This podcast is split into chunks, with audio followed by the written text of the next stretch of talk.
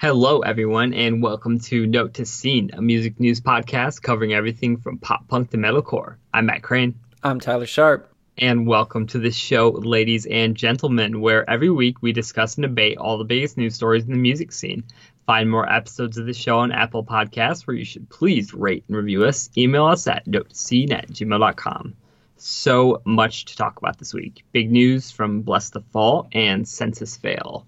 But first, we're going to talk about 30 Seconds to Mars, former mainstream emo kings who are back in a big way in 2018. All right, let's go.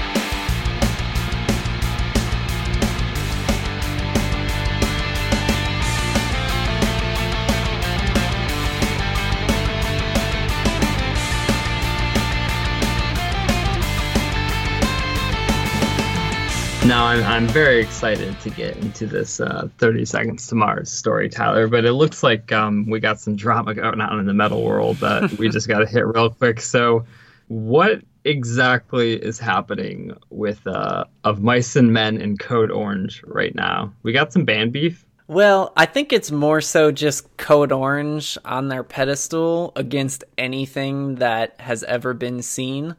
But basically what happened is that after the Grammys, of My Men's guitarist Alan Ashby sent out a tweet saying Can we just pause and and bring up the fact that Code Orange were nominated for a Grammy, which is just so fucking stupid. Continue. I mean, it is quite hilarious in and of itself, but this thing I think is even more hilarious. So Alan sent out a tweet that said if Code Orange should have won a Grammy, then Norma Jean should have won a Grammy back in the day with a bunch of question marks. It's worded weird, but y- you get the gist. Like he he's saying that everyone who was rooting for Code Orange should have also said that Norma Jean should have got nominated for either their debut or their sophomore album because the new Code Orange album rips a lot of Norma's riffs, which is funny because back in 2002 and 2005, everyone was saying that Norma was just ripping off Botch, but that's a whole different conversation. So Alan sends out this tweet. Code Orange replies with two words. They told him to eat shit. And after that, it just kind of escalated. Ash Avildsen, the owner of Sumerian Records, tweeted. Gotta have Ash. It, you know, it's not a fight unless the owner of Sumerian Records decides to interject himself. He's always it's not gotta, a scene battle. Yeah. Ash has just gotta pop up. He's just always got to insert himself into any conversation that has to do with heavy music. These these aren't even his fucking bands. They're not I, on has, his label. He like, has nothing. he thinks he lives on this really high pedestal in the music industry, but I mean, his label is in the shittiest position it has ever been in. So. You what? mean he thinks people? You think you mean he thinks people are going to watch his movie I because mean, it has Andy Black in it? Now he thinks Devil's, he's a filmmaker with yeah. Devil's Night or whatever the fuck uh, the American shit's called. Satan, yeah, Devil's Night, same thing. So yeah, I'm sure I'm sure Ben Bruce can act. I can't I can't wait to see that. Right, you know? right. So Ash tweets Norma Jean's first album, Bless the Martyr and Kiss the Child, is one of the greatest heavy records to utilize dissonant chords with metal slash hardcore riffs. And Code Orange does it in an awesome way on their album Forever. Not sure if Alan's intention with his comment, but I do know there's way too much segregation in heavy music. So those first two Norma records are fantastic. They're not ripping off Botch, and if you say that they're due, they did botch better than botch did botch um, this code orange album if you listen i can't remember what the fourth song on the album's called but there is a heavy dissonant chug pattern which sounds mm-hmm. pretty cool but it is just ripped right from oh god the aftermath yeah. so alan replies he says right it wasn't a diss just pointing out the similarity in my opinion of music grammy situation but now i must eat shit and of course Telle Smith of the failing band The Word Alive had to interject his Ugh. opinion, saying, For what it's worth, I took it as a nod to at Norma Jean Band and how awesome they were and have been for many years, but completely agree with Ash. Too much segregation when we're supposed to be a, supposed to be the tight knit. Of course, he's gonna say heavy music should be a more tight knit community because yeah. that's what he needs to prop up his failing band. Yeah, no, Telle just need Telle at this point stop being fake, dude. He's- it's the fake positivity. Uh, It's real. Everybody knows who you so really are, man. disingenuous. And then to wrap But, up the whole um, thing, Alan replied to a fan who said that Code Orange tweet was mean. He said once while watching them, Code Orange, side stage, their bass player threw his bass, then screamed at Philip Manansala, which is a Mice and Men's drummer, to get him a new one. That's uh, the bassist, I believe. Oh, really? Drummer's, uh, oh, T- my Tino- bad. Tino's yep, drummer. got him confused. My bad. So he said, uh, so I got to stick up for my dude. That was whack. And Code Orange, in typical hardcore elitist fight me fashion, tweeted back, keep talking. You know, we've been saying fuck this band for a long time. fuck Code Orange. I'm just gonna say it again. They're not good at music. Like you talk about them ripping off Norma. It, I had to go back and, and listen to to hear to find that just because of how bad they are at doing it. They're not even good at ripping off Norma.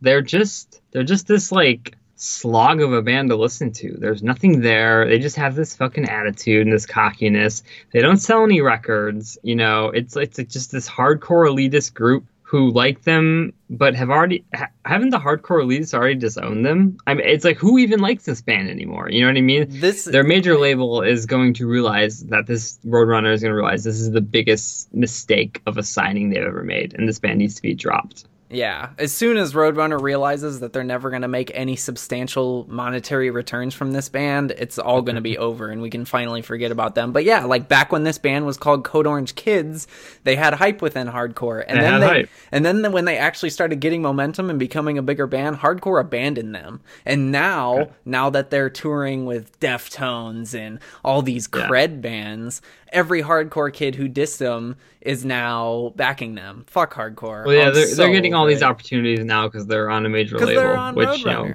God knows how that happened. And you know, I don't want to waste too much time talking about Code. Orange because they just it in a year it's going to be over. We won't have to deal with it I anymore. hope but so. um, shouts to Mice and Men, you know, Alan for for for put, putting them on blast because somebody had to do it finally. I mean, I know you didn't put them on blast, but.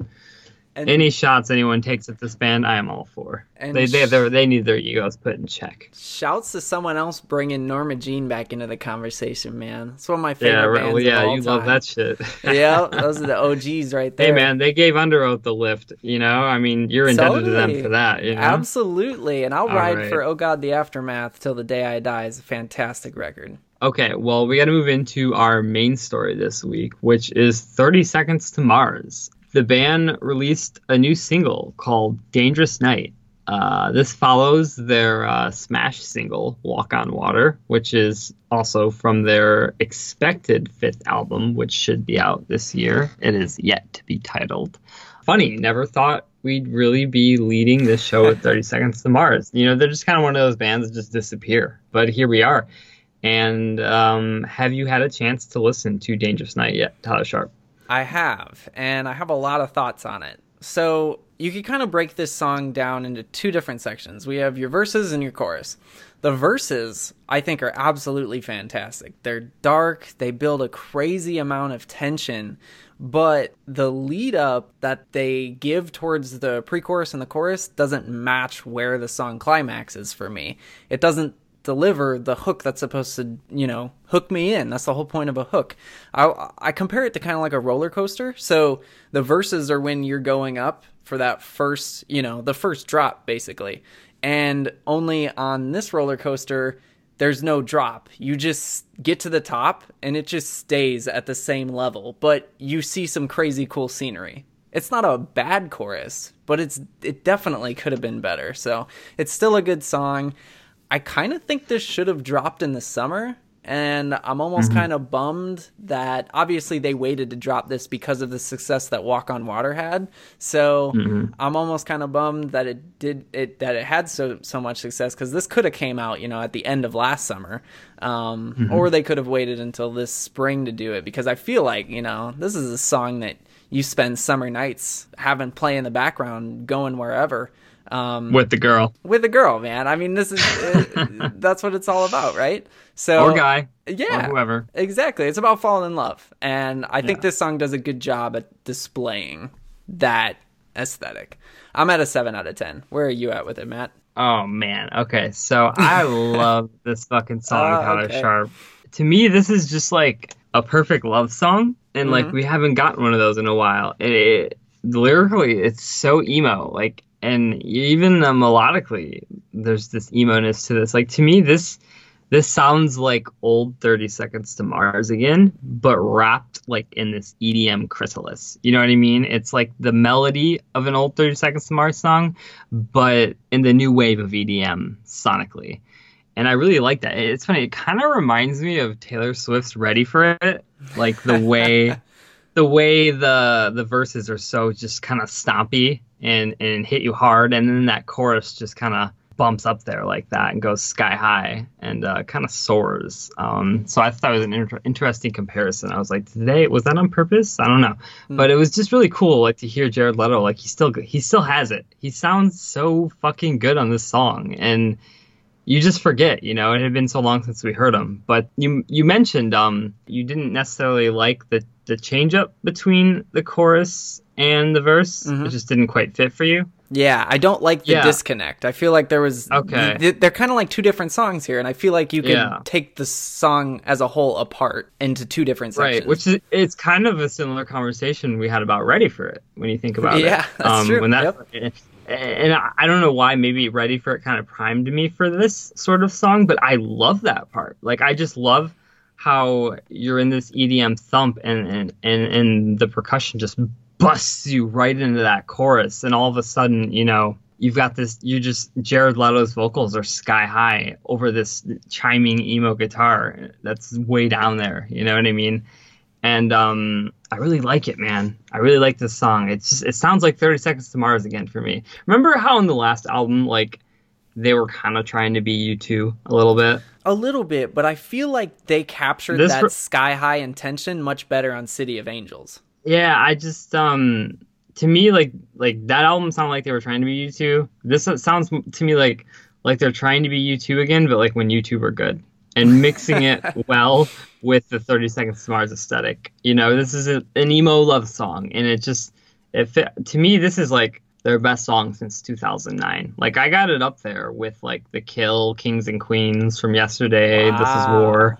Wow. I'm, this is one of my favorite 30 Seconds to Mars songs and this is officially my favorite song of 2018 so far. Wow. Yeah. So if you want to keep the U2 analogy going, oh. I mean, this is kind of what U2 should be writing at this point. If they really right. wanted to make because that band's pissed that they can't have a hit right now. Bono I is mean, just you go all the way back to with or without you. You know right, U2 like they thrive on emotion. That's an emotional song. And just like this one this is an emotional song. It gets you you know? Exactly. Uh, so if they could swallow some pride and dabble more in the electronic realm and you know mm-hmm. gasp abandon the guitars and stuff and and traditional drums and traditional rock song structures. I think this is what they should be doing. So you're totally not wrong with the U2 comparison. But uh, yeah, this song is a good song. Absolutely. But I think it could have been a lot better. I don't know if I gave my score, but it's uh, eight and a half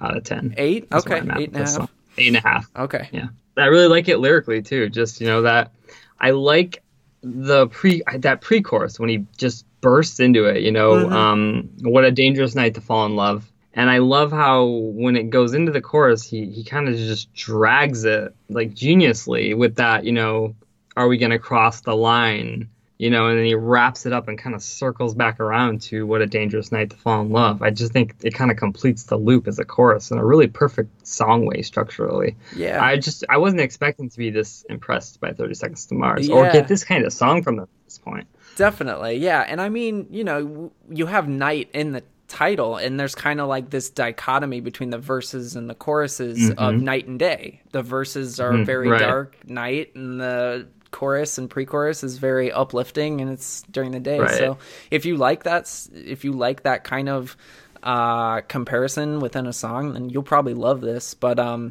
it's funny, Walk on Water, they just submitted it to Top 40 Radio not that long ago, mm-hmm. and it's starting to climb. It's at number 37 yeah. right now. Yeah, I mean, we'll we'll get to that success in a minute, but um, it's almost like you can see stars twinkling in the sky when you listen to this song. It's so um, over the top in its its love songness. You know what I mean? It's it's it's it's quite ridiculous, but it it makes I think it'll make a really good anthem for you know those first those couples who are deciding whether or not they're going to take the dive. You know, for sure. Love is love can be dangerous. And, Yeah. and that's kind of the message of the song. Did you see the band perform the song on Colbert? I did. Where they late late night with Colbert, where they actually debuted it? Right. Yeah. So so I didn't see it live on TV, but I did see the YouTube Mm-hmm. video and revisited it for a couple times because anyone who's seen this saw the little bit of interactive cinematography that they did with this and you know, it was cool for late night. Mm-hmm. I'll give them that. Uh I'm pretty over Messiah complex Jared Leto. I just I can't take it that much at this point. I mean, that dude really. I mean, he thinks he's Bono. You know, like the oh, yeah. YouTube Oh, yeah. comparisons continue. You want to That talk beard about isn't helping, someone? is it? No, not at all. And you know, you want to talk about someone who may or may not be singing. I don't know, man. That sounded way Yeah. too good to me for did- him to it- be. I will give you it. It did sound good.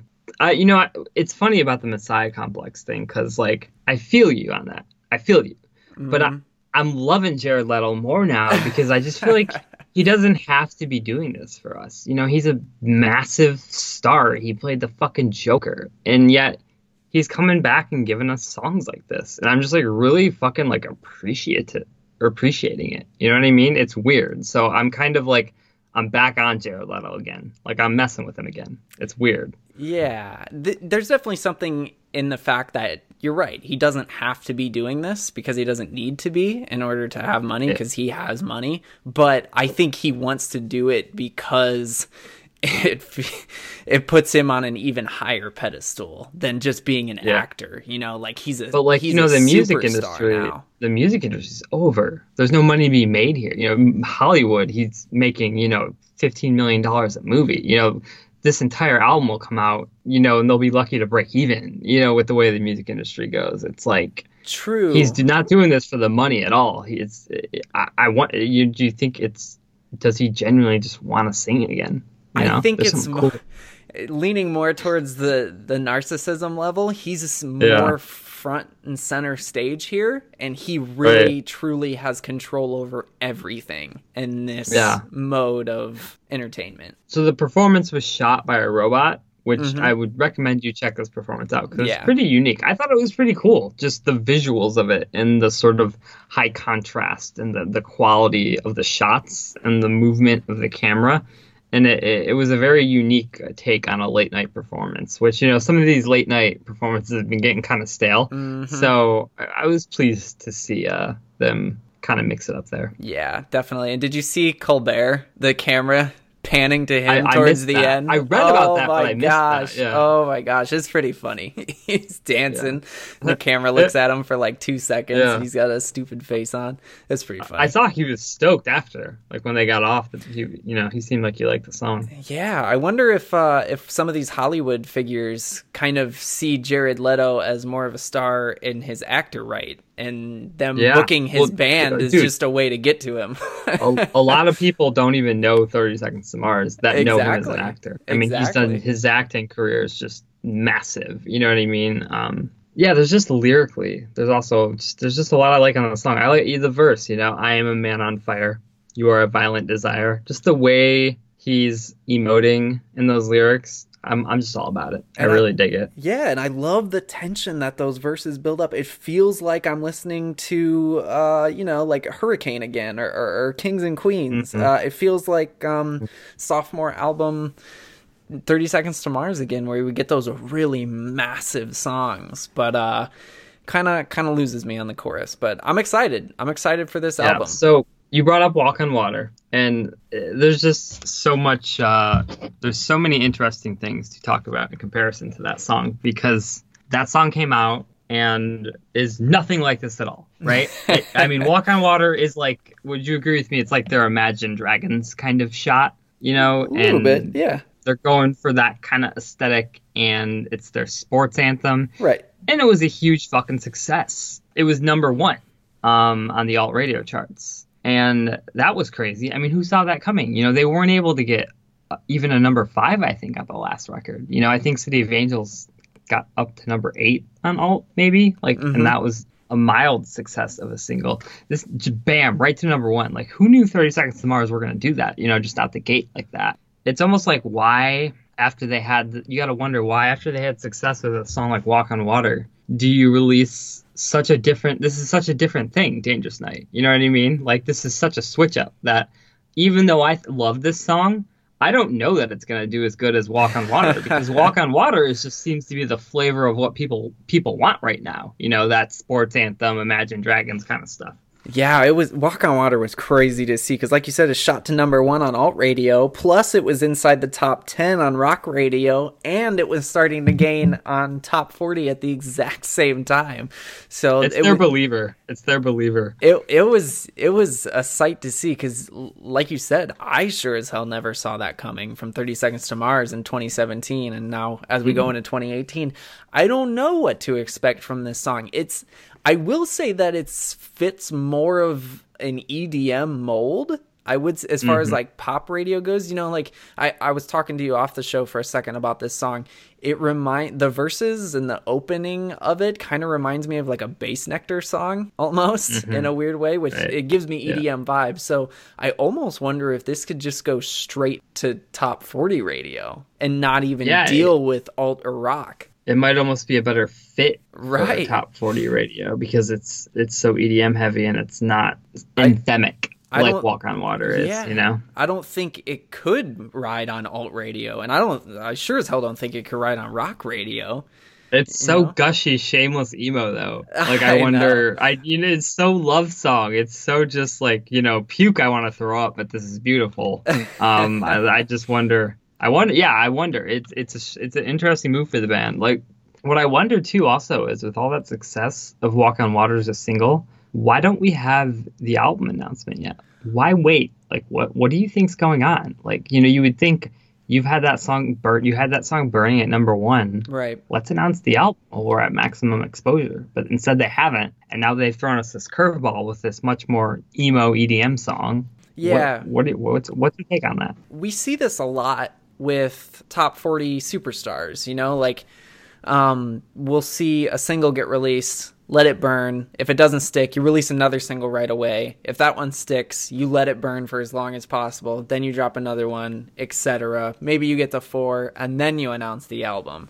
Um, I just think that they're using this tactic. I thoroughly believe that the album's been done for a long time, and mm-hmm. they're just messing around at this point because they have the opportunity to. I almost wonder if Dangerous Night wasn't even on the album when they finished it. I wonder mm-hmm. if post Walk on Water goes to number one, they're like, okay, we have this opportunity. What can we do here? What can we do to throw at the dartboard and see if this sticks? Right. So, I, I, mean, the album could already be different than what they originally had in mind and what they originally finished yeah. in the studio just because they can now. Yeah, it's funny, and if they made that move, it's just the song feels so. It just doesn't feel very cynical to me. It feels like something like almost like they knew fan their fans are gonna like and appreciate. You know, like, I mean, give the kids what they want, right? Yeah, it's just whereas Walk on Water, you could you could see a more cynical angle. It's, I like that song; it's a good song, but you could see kind of what they're trying. There's an agenda to that song, for sure. You know, where there's no real agenda with this one other than yeah. just I think to make 30 Seconds to Mars fans happy, and, and Jared's having a good time with it. But um, Beautiful Lie, obviously their biggest record, probably. You know, went mm-hmm. platinum, did 67,000 copies first week, went gold, which that was a huge success yeah. at the time.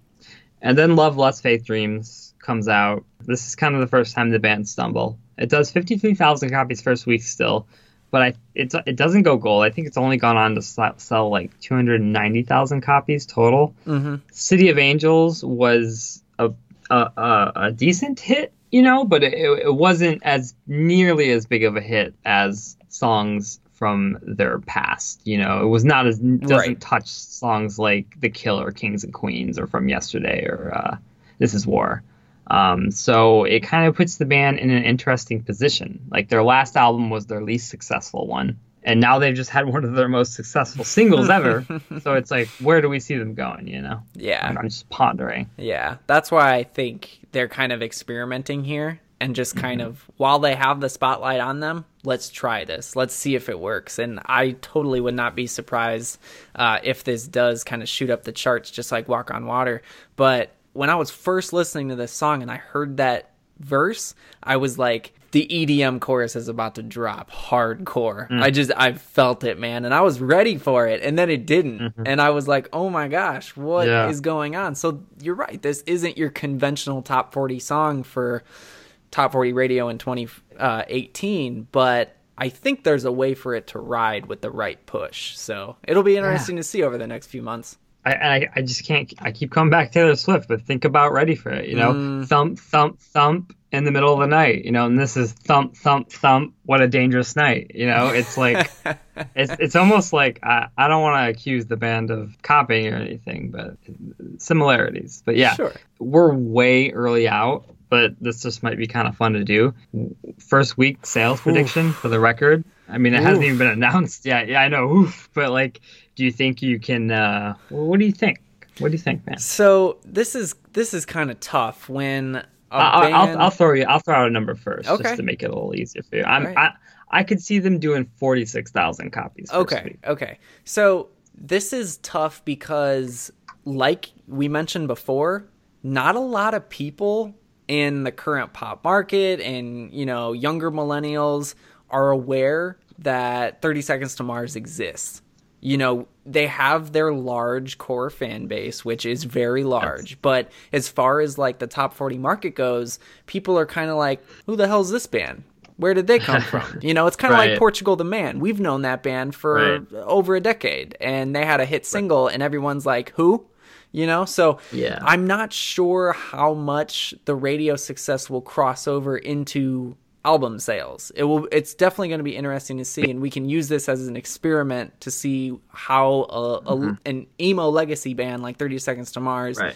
can do after they have uh, mainstream success with a song. So I'm at forty thousand, and I think that's okay. That's, so we're close. Okay, I'm at forty thousand, yeah, but I think it might be a little high. But we'll have to see. It's hard to gauge how the success you will gotta, impact. When you compare him to someone like Portugal, the man, you got to think. You know, um, Thirty Seconds to Mars were massive right, at one right, point for sure. They have the Jared Leto, one of the most famous actors on the planet, is in their band, going for them. You know, to make people aware of who they are and they just you know they just had a number one. So it's something's working. You know mm-hmm. what i mean? Mm-hmm. oh and my last question for you is uh, do you like the song better than walk on water?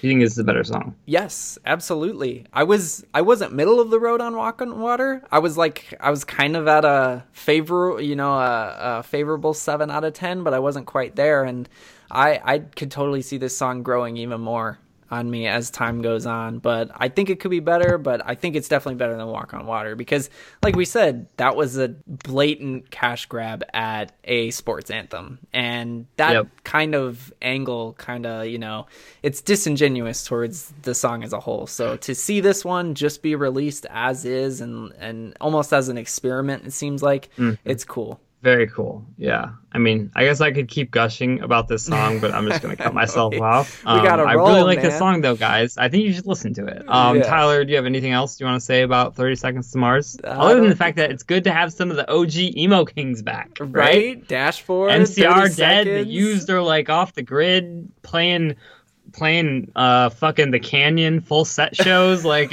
you know, you... at least we got one of them doing it right you know? Right? Fall Out Boy falling apart out here like dashboard in 30 seconds man. Those yeah two. dashboard yeah i want that dashboard song to it's crack still hanging. We're so at, bad we're man. at number I 13 want if we do if we're in a world where dangerous night is number one on alt radio and um, we fight by dashboard is number two on alt radio things change. things change. That's I the spark, so, man. man. That's I hope so. We'll have to see. Okay, next story. Blessthefall. Post-hardcore, metalcore, whatever you want to call them.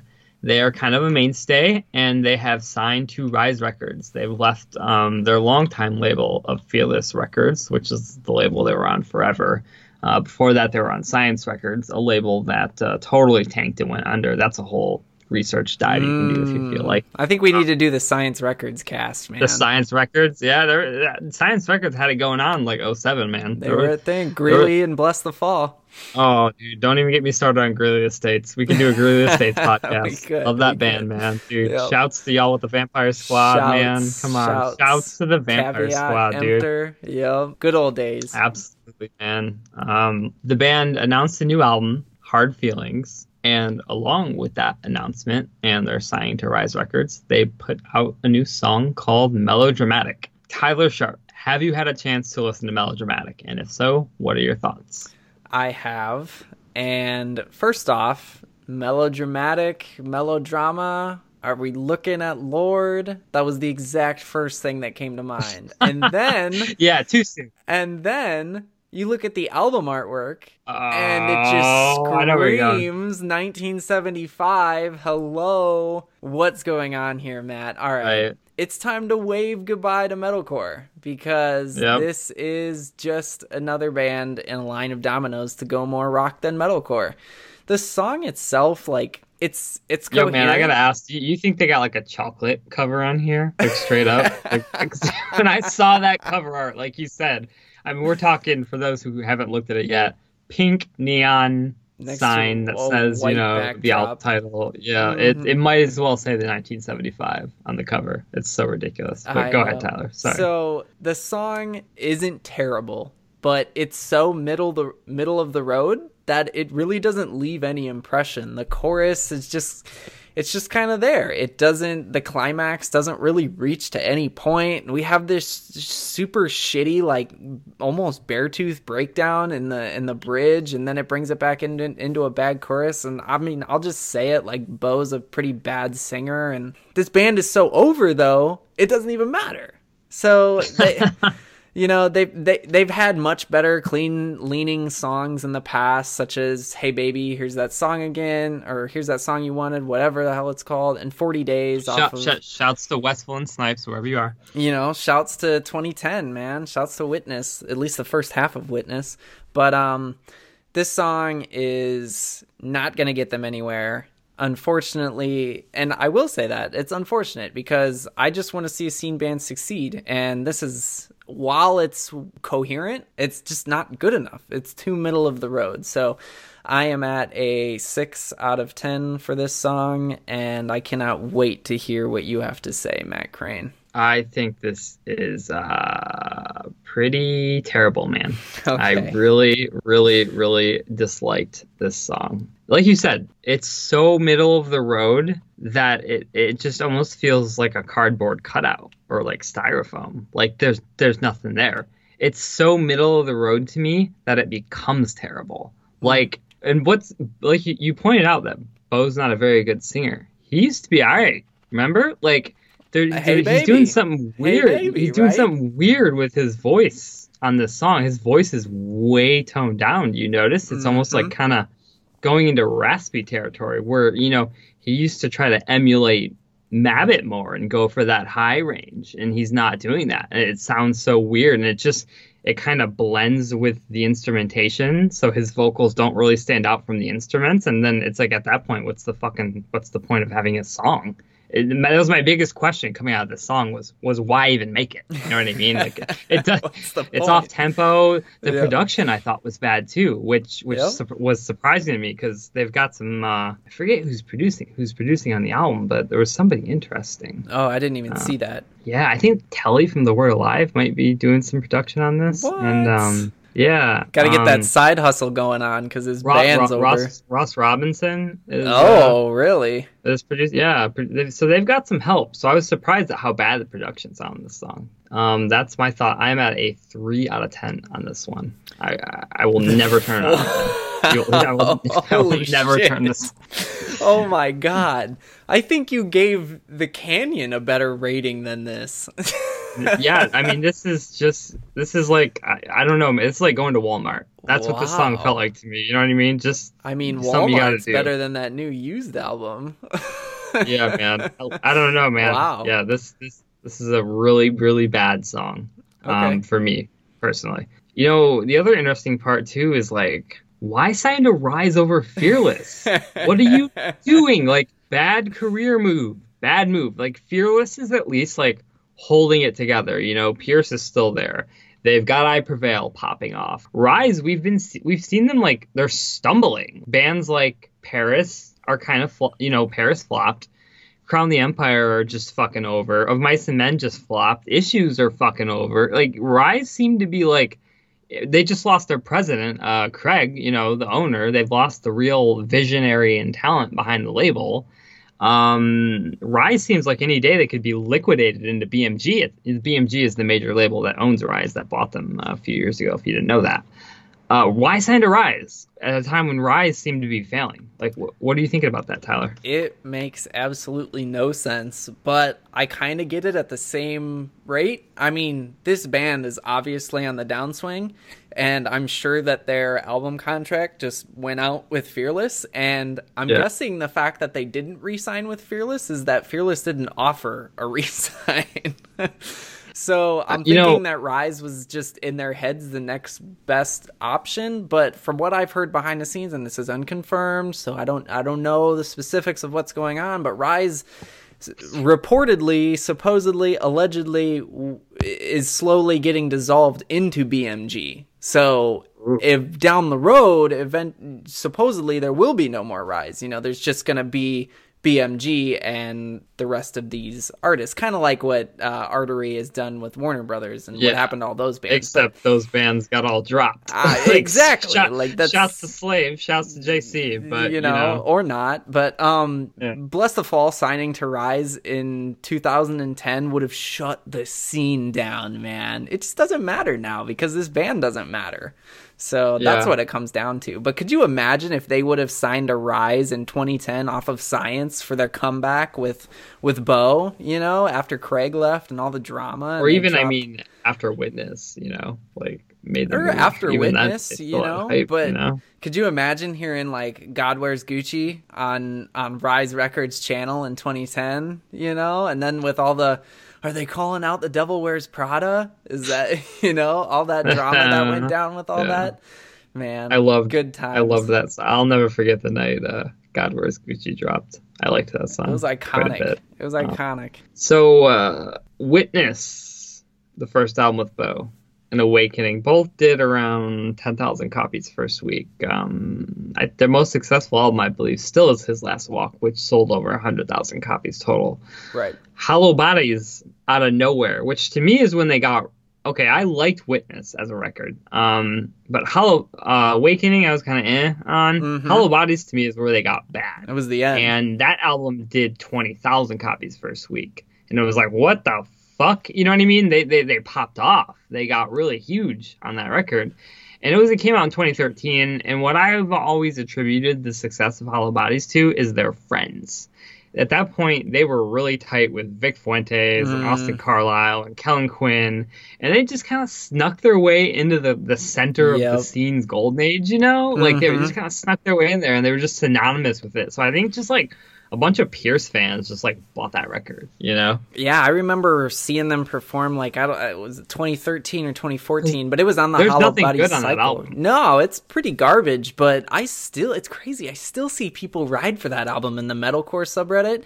Um yeah they just had crazy Warped Tour hype on that cycle and people were still riding for him but it was obvious that on the next cycle it was you know the downswing was here yeah. so um oh yeah i mean it, uh, hollow bodies it was like the first time they were like we're not going to be Blessthefall anymore we're just going to be a metalcore band and we're going to use the, the same electronics that were that were cool three years ago you know what right, i mean and it was right. like we are not going to progress it, in any way so then the next album um those left behind had a sales drop down to 16,000 copies, which I thought is a miracle because of how bad the record was right. that it even sold that much, you know? Absolutely. But um, at this point, I'm thinking uh, it's got to be all downhill from here, right? I mean, I see the next record. I'm thinking it's coming in around 7,000 copies, man. Dude, even if they somehow by by God's grace, break even, that means they outsell Sleeping with Sirens of Mice yeah, and it's Men. Not happening. There's it's no n- fucking there's way. No dude. way.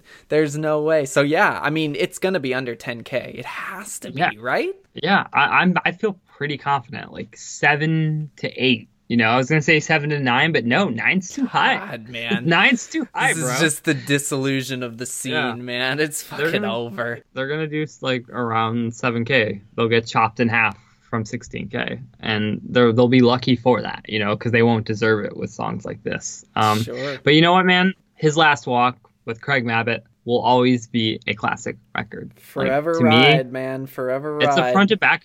Um, Rise Up, Higinia, Guys Like You, Message the Unknown, Pray, Times Like These, Eyes Wide Shut, Black Rose Dying. I could go on. I fucking love that record, man. Black Rose. I'll never forget the first time I heard Black Rose dying, where Craig does that crazy scream and then he does an inhale into the mic. That- yeah, Oh. the inhale, just like manic panic attack scream and Yep. the breakdown. Oh, so good. And then the the spoof Hi- video that they did, where they all Oh, switched. hilarious. they all switched. Yeah. Good times. That was back peak Blessthefall, man. When the guys like you video had dropped, and they were just the hottest fucking shit. I'll never town, forget. know? I went out. Uh, I bought that CD at Best Buy, and I came home and I opened the lyric booklet, and uh, it had their promo from 2007 Hmm. in there, and I was just like. Holy shit! This is the coolest looking Their- band I've seen since Under yeah. Oath. You know, like their promo photo is that when Craig's got like the studded belt and the long hair, and Uh, uh, this was Matt, the- Matt yeah. So Mike's there was, wearing As I Lay Dying shirt. Yeah, and, like, so there was that one, and then there was one that was more of just like their upper bodies, and Craig's got on that super tight, like long sleeve black shirt. Yeah, that's what I'm talking about. Okay, Yeah. okay, okay, okay. that one, yeah. Yeah. So I saw this is how I heard about Blessthefall. I was reading like a young little teenager. I was reading the pages of Alternative Press magazine at Barnes and Noble. Did not buy it that day. Sorry, Mike Shea. Shouts to Mike though. Um, I was reading it at Barnes and Noble, and um, I turned the page, and I saw an advertisement with that promo picture of Blessthefall Mm. for his last walk, and I just saw the picture of them, and I was like, that fucking band's awesome. I don't even care what they sound like. I just saw the look, and I was like, I know. I know what they sound like, and I'm in. And I went, I went home and I YouTubed the videos, and I was like, "Yup, yup, yup, yup." I was in. But uh, even Witness, man, I'll still ride for that record. Dude, really good. The first half of that record is incredible. Left of me? yeah, Like, you know the what I mean? first half. Yeah, that was a solid with Beau. Like considering they lost Craig, or that they actually kicked Craig out, but you know, considering all that, like that was a hell of a record. You know, they turned out. But everything after Witness, forget it. What's left of me, interestingly, went on to become the biggest song off that record. Yep. I think it, it holds the most streams. The music video, you know, Beau's kind of they're like it's kind of a cold atmosphere. Like they're in, I, they're wearing jackets and stuff. It's a really kind of iconic video at this point. It was, but um, yeah, that's like their most viewed video on YouTube. Which that is- song just took off. which is crazy because when the album came out, it was all God Wears Gucci. Like Yeah. that was that was and the song. even even but before the album, it was all about and Back because that Right. came out as a demo originally, and and people that was the big thing was like people were like, what are Blessthefall gonna sound like without Craig? And they put out to Hell and Back, people were like, fuck yeah, we're in. This you know what I mean? man. As soon it. as they heard Jared do that scream on the intro, you know that long dragged out scream. Yep. And you got that that guitar fingering, you know, going on underneath. It was like hell yeah. And, And, um, shouts to 2.0, man. The Yeah, one oh, of the best perfect, metalcore yeah. intro songs, man. Yeah. That was it. Oh yeah. So good. But um, yeah, man. So uh, what was I gonna say? It's a shame. it is a shame because uh, what are we now? Blessthefall 4.0. You know, it's just uh, it's re- it really is over. No point oh, man. It's done. I will say it was kind of interesting to see the old school uh, cursive distress logo in neon. Yeah, And for a second, Yeah. I was like, okay, that's a thing. I'm okay with that. And then I listened to the song and I was like, nope. no. It, I just think about it in in three fucking albums, they haven't done a single goddamn creative thing. Yeah. Like I think back to what's left of me. Think of that intro, that that drum intro. That were just, just just the drums are just going and just pulling you into the song, and you're like, what? It's like, They used to be good at music. what would happen if they released that song right now instead of that, instead of the song that they did? I don't think it would pop off, but I think we'd be like, holy shit, this is fucking awesome. Right. So yeah, so we were supposed to talk about the new Blessthefall stuff, but we were so depressed by it, we went down a little nostalgia rabbit hole back to when this band was good. So hope you enjoyed that, listeners. Um, Tyler, anything else you want to add to Blessthefall? I don't think so. Better days. Better days. Okay, That's what we got to think of. Senses Fail. the OGs, Let It Unfold You All the Way, have released a new song called New Jersey Makes the World Takes. It's from their upcoming album on Pure Noise Records. If there is a light, it will find you. Um, this follows the singles Double Cross and Gold Jacket, which were also recently released. Tyler Sharp, what do you think of this song? Despite what the band will tell you and what they, that they say that this is off their new album, this is in fact off Life is Not a Waiting Room. I'm always going to take this over Renaissance and Pull the Thorns bullshit, but Buddy lied to us, man. This is not what, quote, would have come between uh, Let It Unfold You and Still Searching like he said it would. This is Safe Senses Fail with the middle of the road song from 2008. That's all this is. I'm at a 6 out of 10. I wanted so much more from this album, man, and it's not the return to form that I wanted. And I know we've talked about, you know, Buddy just can't do those right. type of vocals anymore. But I mean, this is a fucking pop punk song, man. They can still write mm. post hardcore instrumentals. Like, give it a shot. They're not even trying here. So that's where I'm uh-uh. at. Spiel over. so uh, I like the song. Um, I like the little emo chime it's got going to it. Um, I like the post hardcore screams. Uh, coming back to your point about this not being you're right. It's not exactly what Buddy promised, but I feel his intention in the song. It's just he can't he can't deliver what he promised. You know, yes, we're getting something closer to Life is Not a Waiting Room, but maybe a little better. Um, there's I just really appreciate this band being fun again and making songs like this. Um, I really like Double Cross, uh, the first single, um, and I think I like this one I like this one a little better. I just I, there's a very old school Senses Fail riff going on in this song. Did you notice that? Like it's something that you would have heard on uh, Let It Unfold You. But the, it's the so riff that buried because Buddy's melodies are so life is not a waiting room, you know? Like the riff I, may be yeah. 2004, but Buddy is stuck in 2008. And I think that's like you said, it's as ah. far back as he can go and we got to accept what yeah. we can get from them at this point. It, it is. It, it's the point is this is what he can do for us as far as fan service goes, and I, I just appreciate that he's doing it. But I, I like that. It's just I like that very old school Senses Fail riff. It's so angsty. It felt angsty to me. So you know the song's not a home run obviously. I'm just it's kind of like we're just kind of taking what we can get. I'm at a 6.9 out of 10 on the song so okay. we're not that far off. Mm-hmm. um do you think do they have a shot? Shot at what? Can it can it matter? At matter no. you know what i mean? This is fun. Buddy's doing this because he wants the band to live on at least a little longer and the idea of this album is what Senses Fails fans want, and I think they're gonna be, you know, I think the majority of Senses Fails fan base is gonna be like, okay, buddy, thank you for trying, and that's the sentiment that this album is gonna get. It's not gonna like carry them to a new level or anything. Like this band is certainly I just I hope if there is a mission, I hope it can get some old fans back on board at least because you know the last two records just scared their old fans away I straight mean, up. You know what I mean? They bullshit. just they just yep. they shook fans off like a wet dog shaking off water. You know with those last two records and. Hopefully these songs, old fans, fans like me, who are just kind of like, oh, okay, it's kind of nice to have Senses Fail being Senses Fail again in my dream scenario, they get them back. They sell close to 10,000 first week. You know, they play House of Blues tours for the rest of their career, and they keep doing this, and I'm okay with it. I'll take it. This is my least favorite single from the new album so far. They've released three. Oh, really? Okay. Yeah. I think this, this is my most. I actually, wow. they, they put out another one, the Gold Jacket one.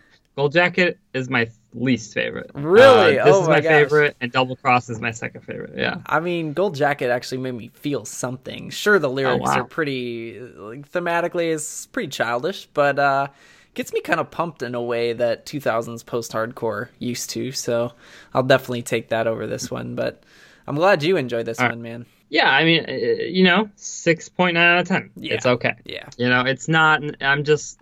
I'm overall just. I'm glad to have Senses Fail back. You know, I'm glad I'm not getting. You know, Renaissance. And uh, yeah, that's where absolutely, I am with it. absolutely. Okay, we got to get going, Todd Sharp. But real quick before we do, Waterparks dropped the new album Entertainment on Equal Vision, and I just want to know quickly, one sentence, what do you think of it, and what's your score? I'll do the same, and we'll get the hell out of here. One word, tantrum. everyone who's listening to this podcast right now needs to go listen to this song.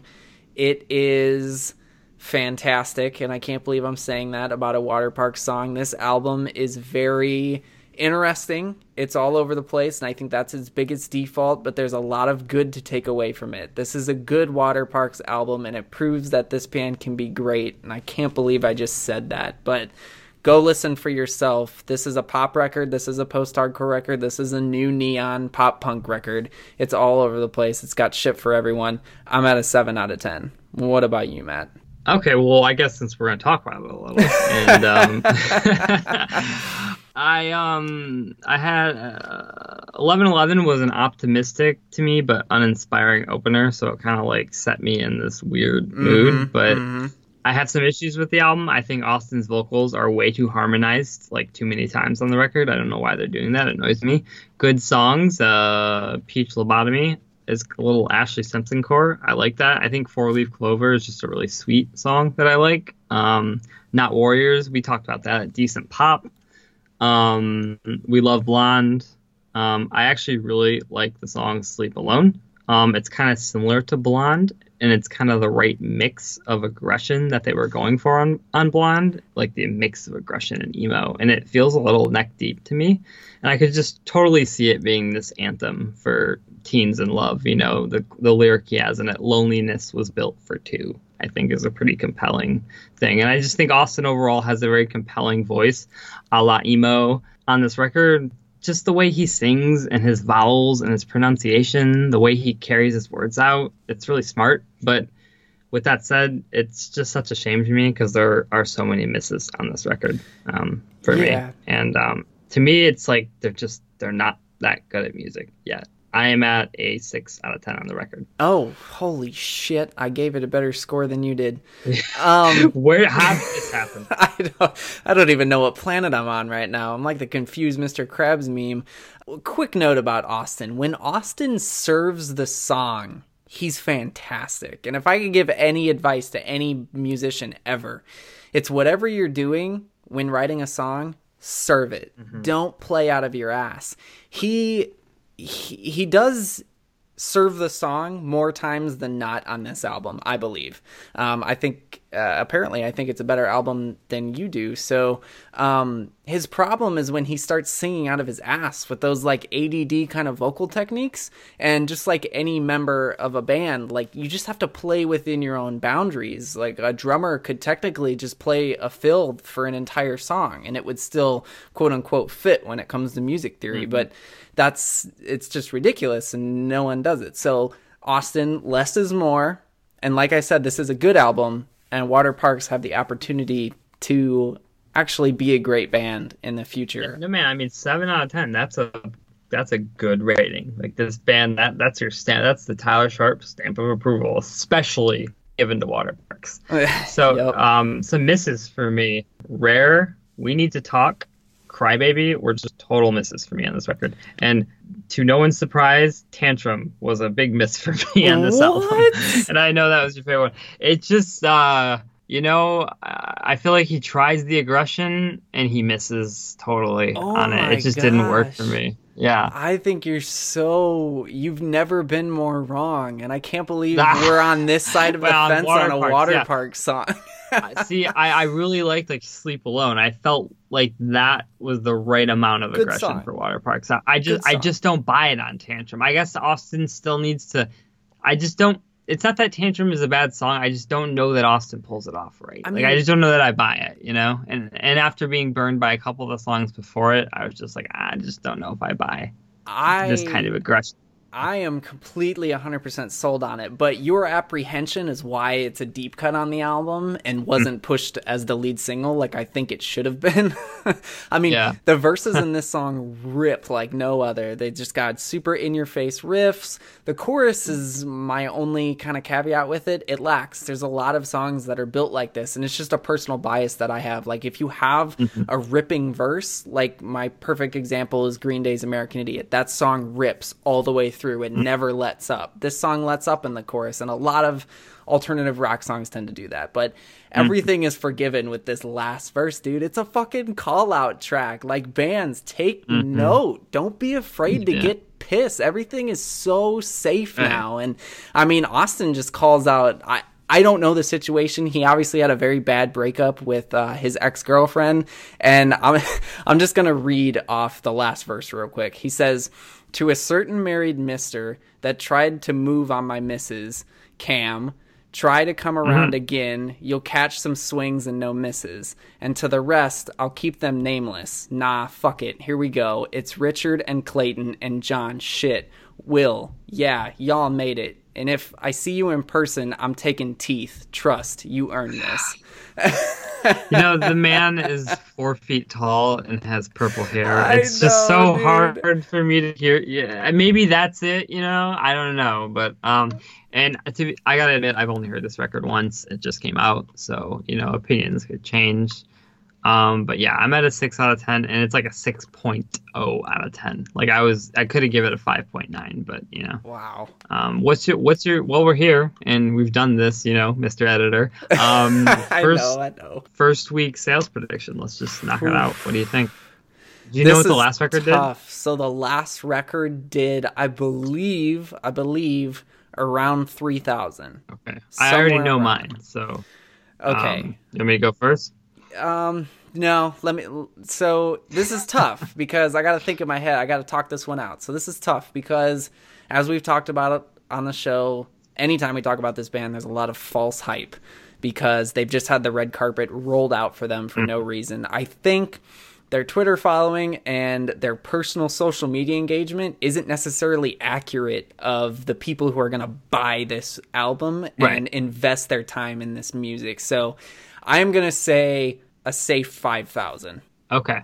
I am at 9,000 copies. Wow. And um, I'm basing this on a lot of things I looked up, but just one of the big ones I'm going to throw out there is that they're at like 360,000 Spotify monthly listeners, which is much bigger than what Knuckle Puck are at, and Knuckle Puck sold around nine thousand. So I, I, think they at least have to be have to be close to Knuckle Puck on this one. I just don't know if that jump is possible for them at this point. Yeah, um, we will it, will be interesting. We'll we'll have the numbers next week, and we'll talk about them on the next episode. All right, that Tyler Sharp likes the Waterparks album more than me. It's funny because there were don't times there were times there were times where I had to fight to get this band on the podcast. Tyler was like, "Man, I fucking get." There were times where Tyler and I both equally despised this man, and uh, somehow they won me over, and somehow they won Tyler over a little bit, and now here we are. I'm a little disappointed, and Tyler's like all in. Interesting. You never only, know where you're gonna end up in this scene. Only on Note to Scene, man. Only, only on, on, Note to Scene. All right. Well, that is it for the show this week. Thank you so much, everyone, for listening. If you enjoy the show, please take the time to rate and or review us on Apple Podcasts. Give us those five stars, and we will love you. If you have a question for the show, which we will be getting back to listener questions next week, send them into note to scene at gmail.com. All right, peace out, everyone.